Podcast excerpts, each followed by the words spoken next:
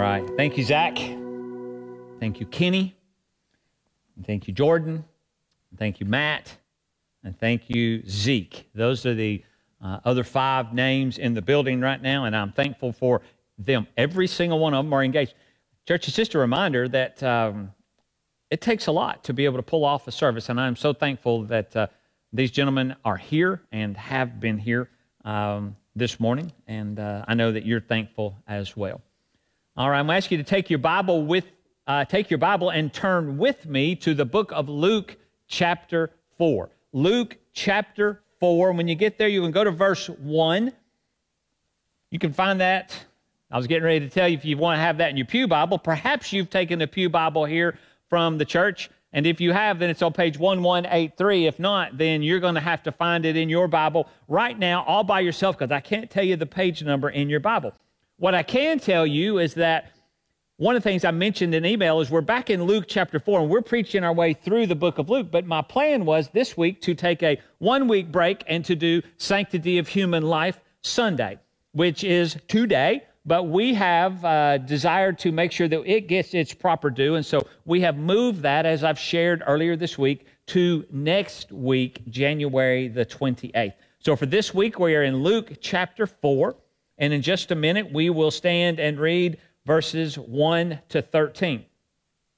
Did a little research this week about um, reading, about novels, about the greatest literary works of all times. And, and when I look at that list, I haven't read very many of them. I looked at the top 10, and I think I've read three of them.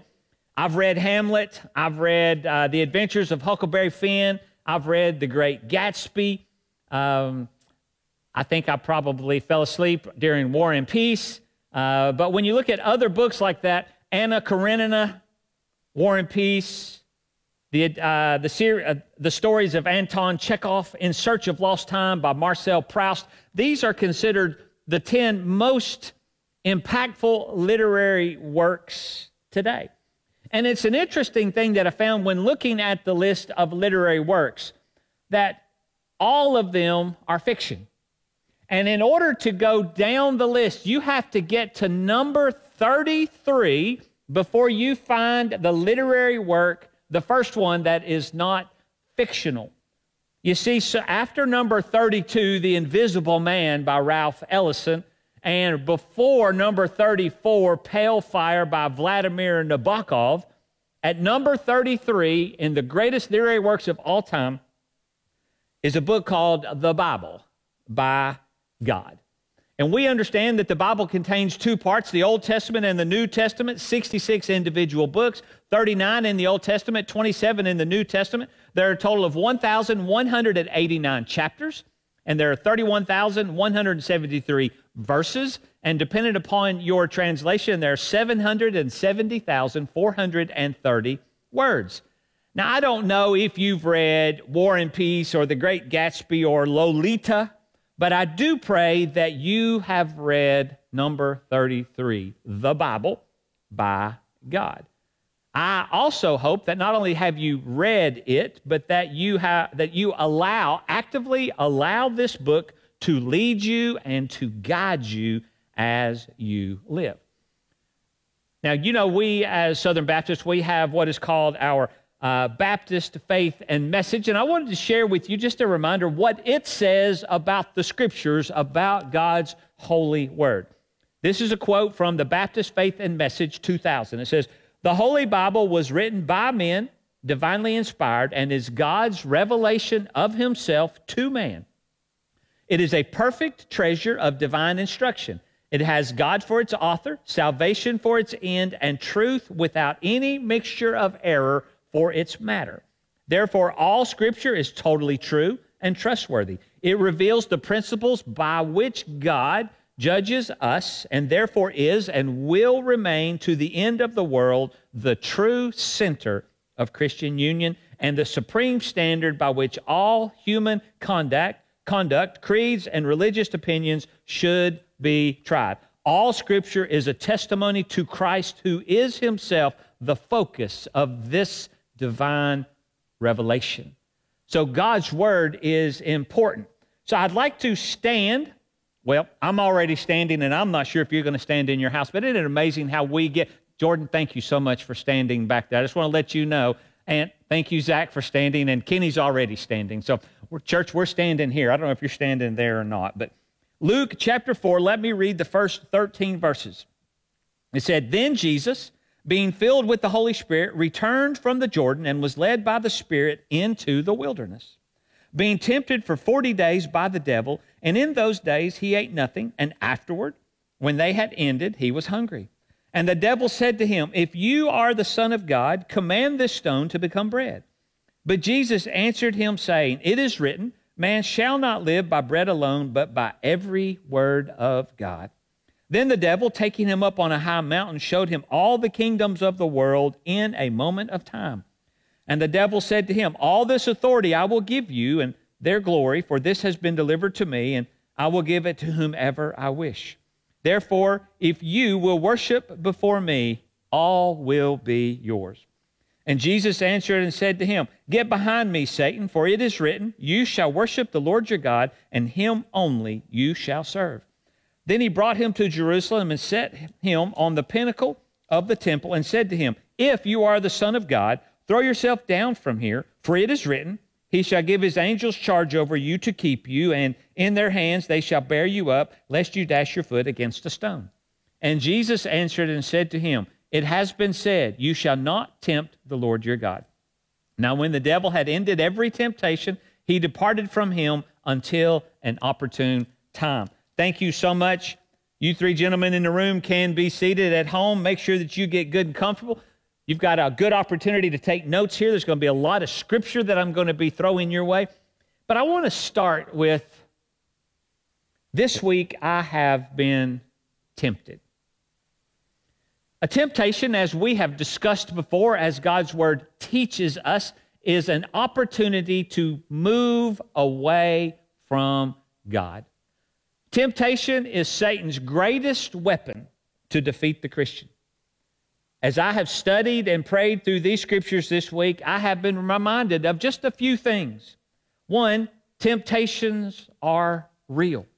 Now, I don't know about you, but perhaps I do because you're a person just like I am. But most likely this week, you have been tempted. You've been given the opportunity to move away from God. And it is my hope and it is my prayer that you have withstood and resisted that temptation, that you have not allowed yourself through choice to be moved away from God. But temptations, number one, are real, and we will face them daily as we seek to live for God. Number two is when we sin, Psalm, 1, Psalm 51 4 says, we sin against God and only against God. Now, if you believe that Scripture is true, and I do, and that God is teaching us something, when we sin, we don't sin against one another, we sin against God. What we do is hurt many times one another, but it is our failure before God that is primary. Temptations are real. When we sin, we sin against God and only against God. And my sins, if I give into temptation, will find me out. Numbers 32 23 says this You have sinned against the Lord, a reminder of Psalm 51, and be sure your sin will find you out. Have you ever thought that you can live in a way that nobody will know? that you have this ability to be secretive and to get away with things and nobody's ever going to know. Well, this week I was reminded of a couple of opportunities where it's just not true. I've been in the office every day this week. Part is because I probably am just here too much. Second thing is is I probably just wanted to get out and check on the roads and be ready to help my church family. But I've been here every day this week. And on Monday, when I left, Angela looked at me and she said, Text me when you get there. And so I drove into the church on Monday morning and we were having some heat problems. And I walked in the church, it was cold. And I went into fix it mode and talked to Leslie mode and tried to get everything going mode. And I didn't text Angela. And I don't know, an hour and a half later, she texted me. and She said, are you there yet? And that was my reminder and my opportunity to apologize for her. So the next day, on Tuesday, I'm coming into the office and I'm going to text her because it's on my mind. Don't forget to text Angela when you get there, when you get there, when you get there. Well, as I pull into the parking lot, I hear my phone buzz, and it's Angela, and she says, I know you're there. I just saw you on video. And I'm going, interesting. How did that happen? Well, it turns out that Shelbyville now and uh, David Thomas has been driving around Shelbyville about every day this week, showing people the roads. And it just so happened on Tuesday, at the time that I was pulling in the church parking lot, Shelbyville Now and their video was driving down this way. And sure enough, I went and checked the video, and it shows me pulling into the church. And I'm going, huh, awkward. Of all these times to be seen, there it was. And Angela knew I was at the church before I was at the church. You're going, hmm. Nobody knew that except there it was. Well, later in the week, I think it was Friday, I uh, uh, conspired with a church friend, and we went to um, scrape the parking lot and clean the parking lot of First Choice. And uh, we did this, and it was a bit of a secret. I didn't let Angela know that we were doing it, and so we were doing this. And then I didn't check my phone, but I know that there are, are the ability to see what's going on around that building. They have security just like we have security outside. And it's an interesting thing. When I get in my car after being done, because I didn't have my phone with me, she said, What are you doing? You need to stop that right now. And she had seen us even though we were doing something secretive, she had seen what we are doing out there. And I was reminded at least twice this week that you're always seen. You're always recognized. And I was reminded again something that I have said probably a thousand times, and this becomes a thousand and one. Church, it matters how you live because I've been reminded this week. Scripture says, My sins will find me out. There is no secret place in my life. And I've been reminded twice that even though I was doing something, I was caught on video in two places doing what I was doing. Now, I'm thankful that I was doing the right things and the good things in those moments. Temptations are real. When we sin, we sin against God and God only. My sins will find me out. And then the fourth thing is, you don't have to sin. And we'll discuss this a little bit more in today's message. So let's look into our scripture for today. We're in Luke chapter 4 and looking in verse 1. It says that Jesus was filled and led by the Holy Spirit. From the holy experience of his baptism, if you read this, we Jesus has just been baptized in the Jordan River and he is immediately led into the wilderness. But he does not walk into this time of temptation empty handed. Scripture tells us that he is filled with and led by the Holy Spirit. Verse 1 says that this Jesus, being filled and led by the Holy Spirit, is led there to be tempted by the devil. Now, just a couple of things I want to remind us of. Jesus was not tempted so that God the Father could learn anything about his Son. For God the Father had already given Jesus his divine approval. If you look back in Luke chapter 3, verse 22, as Jesus was being baptized, God the Father said, as the Holy Spirit descended, and as Jesus came up out of the water, This is my Son in whom I am well pleased. Jesus was tempted not so God could learn about him. Jesus was tempted so that every creature in heaven on earth and under the earth might know that Jesus is the conqueror, the redeemer, the savior, that Jesus exposes Satan's tactics, and that Jesus has defeated Satan.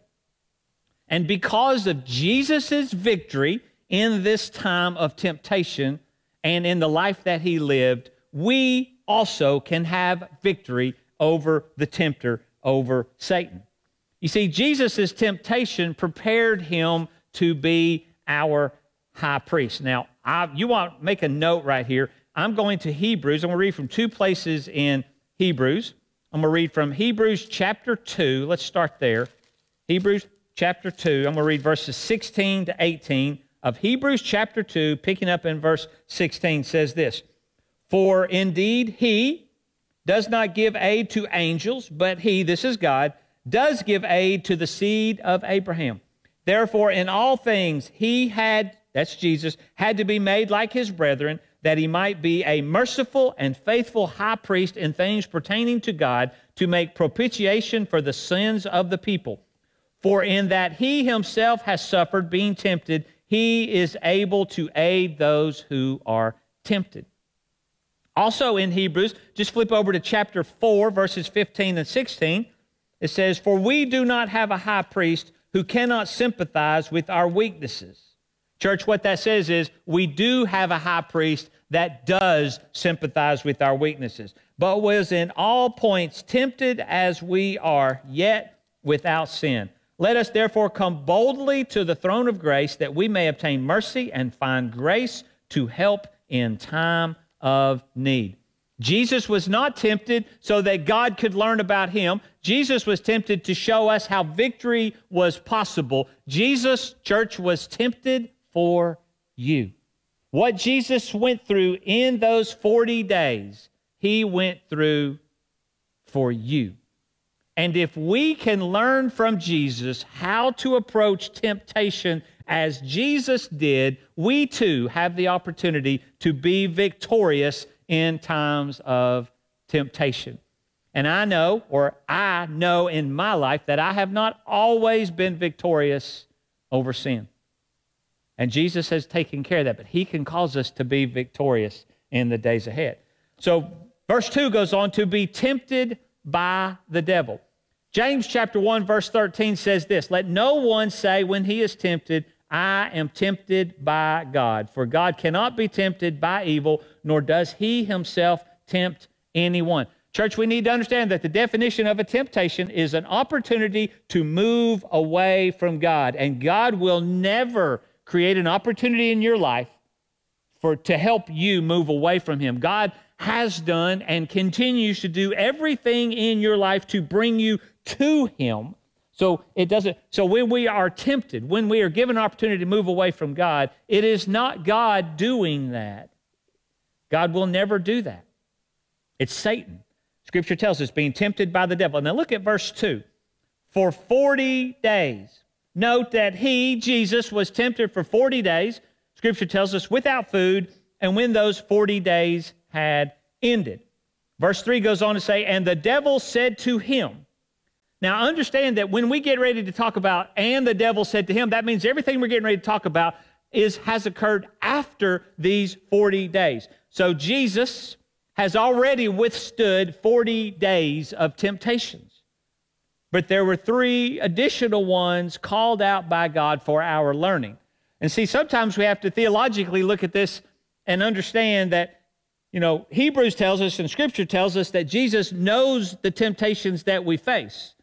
And you're going, well, Jesus only faced three temptations. No, we need to understand that Scripture says in the book of Luke, chapter 4, that Jesus was tempted in various ways for 40 days. And then after those 40 days had ended, Satan brings these three specific temptations to Jesus. And I believe that God always has a purpose for what he tells us and how he reveals himself in Scripture. And so these three additional temptations are called out by God for our learning. Look at me at verse 3 as we walk toward.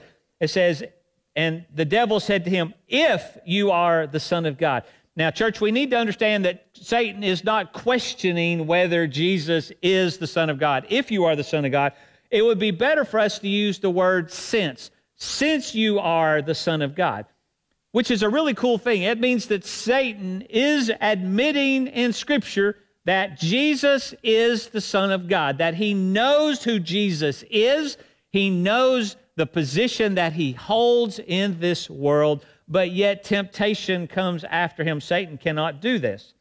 It's important for us to understand also that Jesus faced the enemy as a man, not as the Son of God. If we're not careful, we will think, as I mentioned in a sermon not long ago, that what Jesus went through is not the same as what we went through. But we need to understand that this scripture helps us understand that Jesus went through this as a man. Remember, he's been tempted for 40 days. He is hungry. He's facing these challenges. But Satan goes on to tell him, and he says, If you are the Son of God, command this stone to be bread. And you're going, so, Jeff, you were saying that Jesus went through this temptation as a man. Yes, because Satan's very tactic in this temptation is to get Jesus to use his supernatural ability of being God to create, to turn a stone into bread. That is the exact thing Satan wants him to do, wants Jesus to do. Jesus used the same spiritual resources in this temptation that are available to us today, available to me, and available to you. And we were told that in verse 1. Jesus used the power of the Holy Spirit and the Word of God. Verse 3, Satan says, Command these stones to be bread. Temptation, church, involves the will. And Jesus was committed, time and time again, Scripture records, that he was committed to doing the will of his Father and only doing the will of his Father.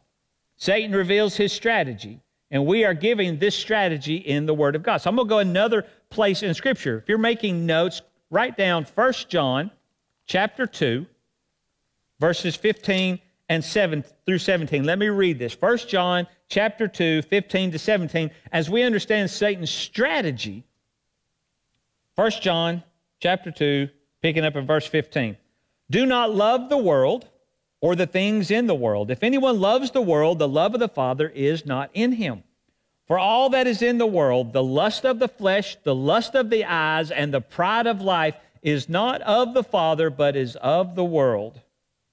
And the world is passing away, and the lust of it, but he who does the will of God abides forever. Did you notice that John tells us in 1 John chapter 2 in these verses that temptation stems from the lust of the flesh, the lust of the eyes, and the pride of life. And Satan wants Jesus to turn these stones into bread because Jesus is hungry. We are told that. Satan wants Jesus to put his physical needs ahead of his spiritual needs. Church, that is the number one strategy lust of the flesh. Let me make this simple statement. Every time you or I choose to meet a physical need ahead of a spiritual need, we sin. Now you have to recognize meeting physical needs is not a sin, but when you're meeting a physical need and it creates a spiritual problem, then you sin. And Satan is trying to get Jesus to utilize his supernatural power, which would then cause Jesus to not appear to be all man, which would cause Jesus to not be an effective high priest for us, the lust of the flesh. When we allow our circumstances to dictate our actions instead of following God's will, we sin. Have you ever justified a decision that you've made because it met a need? Likely. But here's the challenge we need to face when you choose to meet a physical need that then runs against a spiritual principle, you have sinned. Jesus recognized this. We are learning this from that. Remember, every time you are tempted, it is not God's doing. Let me take us back to the book of James. Now, again, you can make this note right here, but in James chapter 1, verses 13 to 16. James chapter 1, verses 13 to 16 says, Let no one say when he is tempted, I'm tempted by God. For God cannot be tempted by evil, nor does he himself tempt anyone. But each one is tempted when he is drawn away by his own desires and enticed. Then, when desire has conceived, it gives birth to sin. And sin, when it is full grown, full grown, brings forth death. Do not be deceived, my beloved brethren. Church, you will be tempted, but you do not have to give in.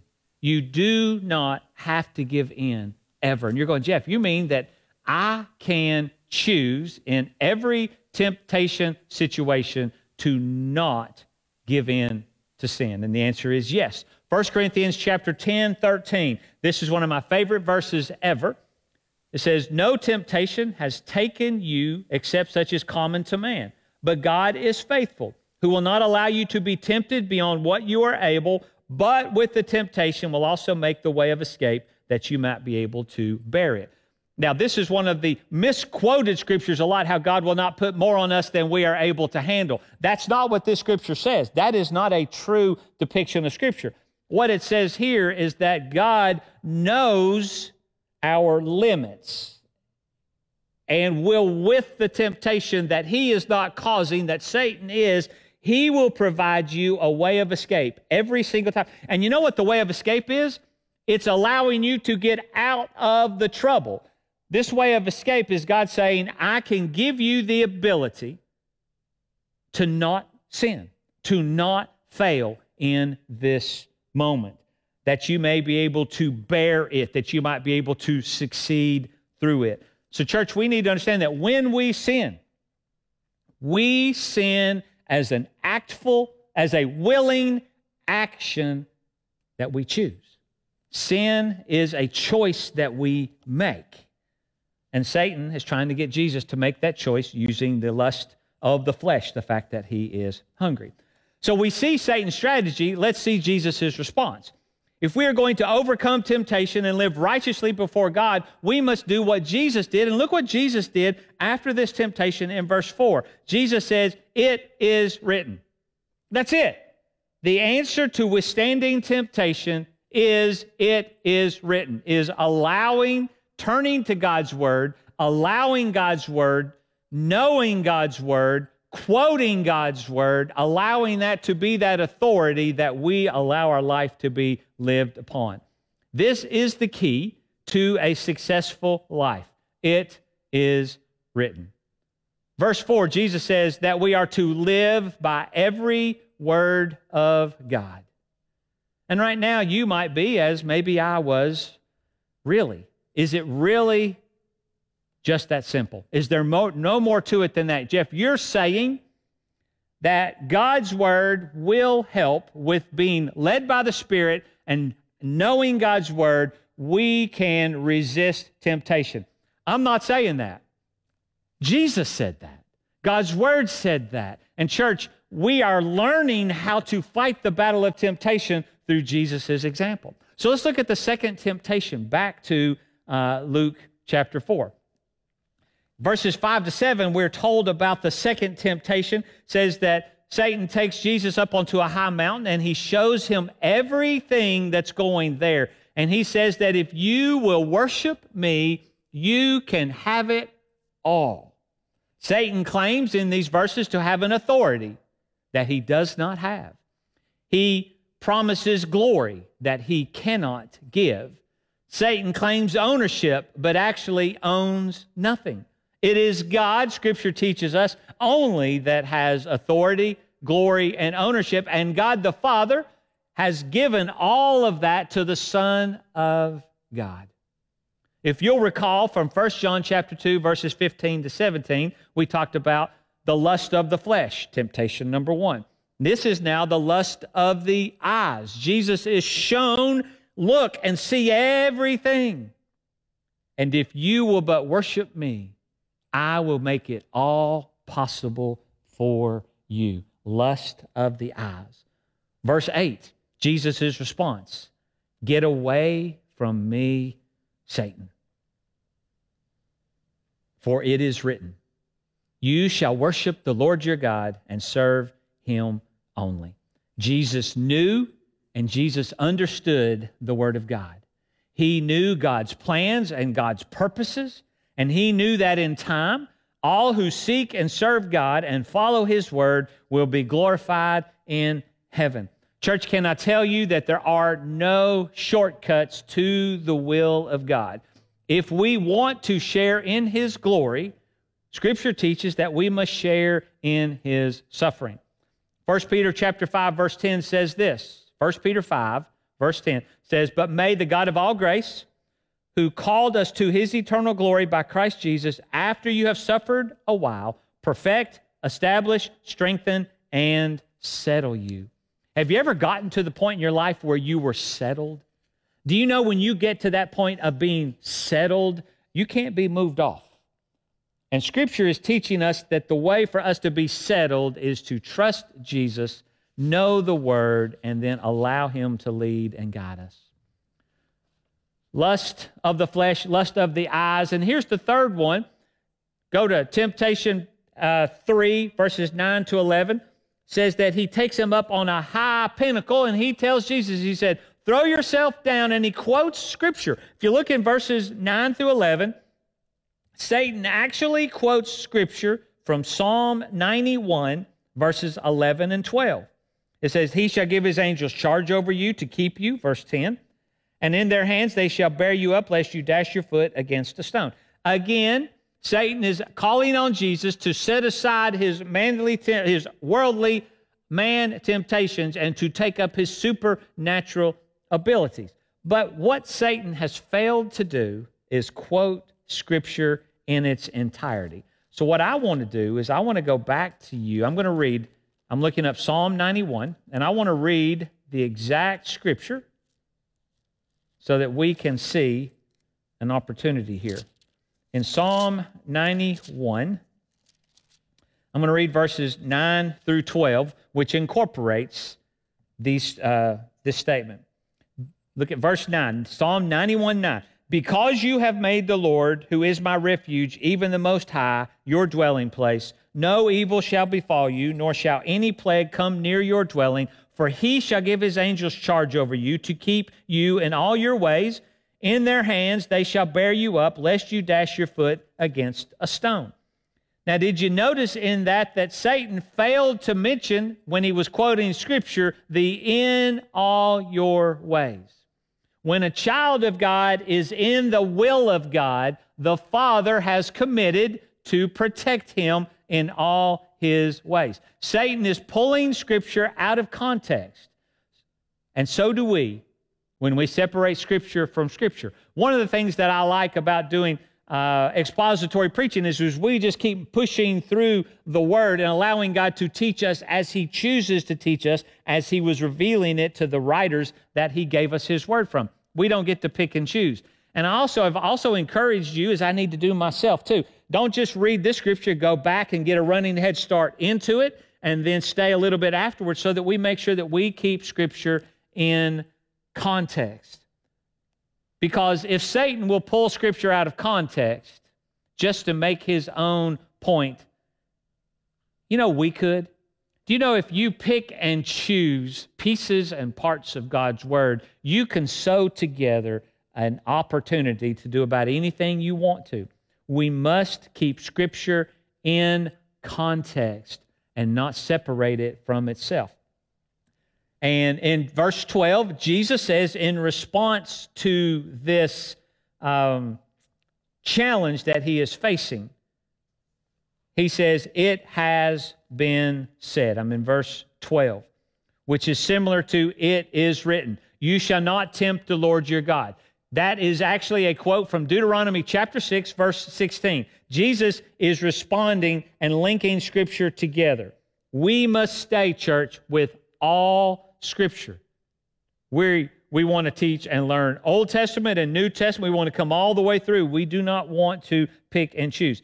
Satan is tempting Jesus to force God's hand to see if God will save Jesus from death. The strategy of Satan here is the pride of life, getting Jesus to take control of his own life. Jesus chooses to trust God's purpose and timing. Have you ever chosen the pride of life? Have you ever chosen to take control of your own direction, of your own future? Jesus did not and his defense was the Word of God. Now, look at this, church. Verse 13. Jesus has come through these final three temptations. And it says, Then the devil departed. Look at verse 13 there. Then the devil departed. Jesus had resisted Satan, and Satan left. But go on to verse 13. It keeps going, until. Until. Satan left Jesus in that moment, but was already planning to make another run at Jesus. He was just waiting for the right conditions. And I can tell you this from personal experience, and you can probably agree from personal experience. When you are tempted and you give in, or when you are tempted and you resist, that doesn't end the temptation. Typically, temptation comes back and comes back and comes back. And Satan is going, Jesus, today you did not give in, but I will continue to tempt you in the hope that you will take up your godness and stop being this example for men and this strategy. Satan was going to tempt Jesus again. Church, can I tell you, you're going to be tempted again. This week I told you I was tempted. And I'd like to think that now that I've passed that temptation, I don't have to worry about that temptation again. No, the reality is is that I'm going to be tempted again.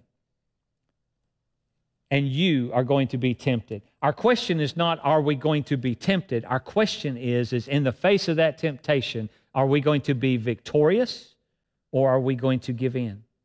And Jesus has laid out the example for us today that we must know the Word of God and we must obey and apply the Word of God. God's Word can bring direct results in your life. Do you know that when you study God's Word, God's Word brings salvation, growth, boldness, guidance, power, conviction, fellowship, cleansing, victory, success, satisfaction, joy, life, wisdom, warning, and great reward, just to name a few. The Bible also shows us God's character, teaches us to imitate God and discover the next steps for our lives. God's word is the final authority in all things, or at least it should be. Church, I'm afraid as I stand here before you this morning that I don't always spend enough time in God's word each day. I'm afraid that you do not spend enough time in God's word each day. 2 Timothy chapter 3 verse 16 and 17 says all scripture is given by inspiration of God and is profitable for doctrine, for reproof, for correction, for instruction in righteousness, that the man of God may be complete, thoroughly equipped for every God, every good work. If we do not know the word of God, if we do not follow Jesus' strategy in the word of God for fighting temptation, we will fall and we will fail, and our lives will not be what God intends. And as we begin to head toward the end, what happens if we each committed to making God's word the authority of our lives in all things? We know the word of God and allow it to be the decision that we make for our lives. Well, I believe that Scripture teaches that we'll grow stronger, that we'll be more obedient, and that our lives will be changed for for Jesus and that the lives of people around us will equally be changed because of the impact of that. And the holy Word of God can take its rightful place as the greatest literary work of all time. I close with this last verse Luke 21 33. Heaven and earth will pass away, but my words will by no means pass away. God is telling us that His word that He has given us so that we can know Him can also be that authority and help us live our lives in a way that is pleasing to Him and that will make it fulfilling to us. And that's my desire personally, and that's my desire for you as well. It matters how we live. And Jesus has taught that if we will know His word and then allow that word to be the guide of how we walk each day and the decisions that we make, that He will be honored and glorified, and that our lives will be more full. Now, I don't know about you, but that's encouraging to me and challenging to me to know that in just a minute, when we all log off, temptation's going to set in, but God has given us through His Word the ability to look for that way of escape. Church, I encourage you spend time in God's Word, know God's Word, trust God's Word, apply God's Word, and then we will see victory because that's what God has promised if we stick to the, the strategy that He has provided when temptation comes our way. I pray this week between now and when we see each other that you will consider this, that you and the Lord will have good time together with one another and uh, that you will make decisions that bring glory to Him and uh, will bring great um, obedience and success in your life. So I'm going to take time now to close us in prayer, and then after that, uh, you'll be dismissed. I am so glad that you have chosen to be here. And uh, if you're here for the very first time, I'm thrilled that you have been here and pray that you've been encouraged and challenged by the Word of God as well. Church, let me uh, close this in prayer. Father, we thank you for the truth of your Word. How, Father, you give us your Word so that we might know you. You give us your Word so that we might uh, know our need for a Savior. You give us your Word, Father, so that we might be able to live our lives in a way that pleases you. And Father, today we talked about how you give us your Word so that we might know how to fight temptation and not give in. Father, I pray that you will help me and help my family at First Baptist, Father, to desire to live a life that is glorifying to you, trusting you, Father, and may we sin less this week because your word has taught us how to fight temptation. And we pray all of this in the great name of Jesus. Amen.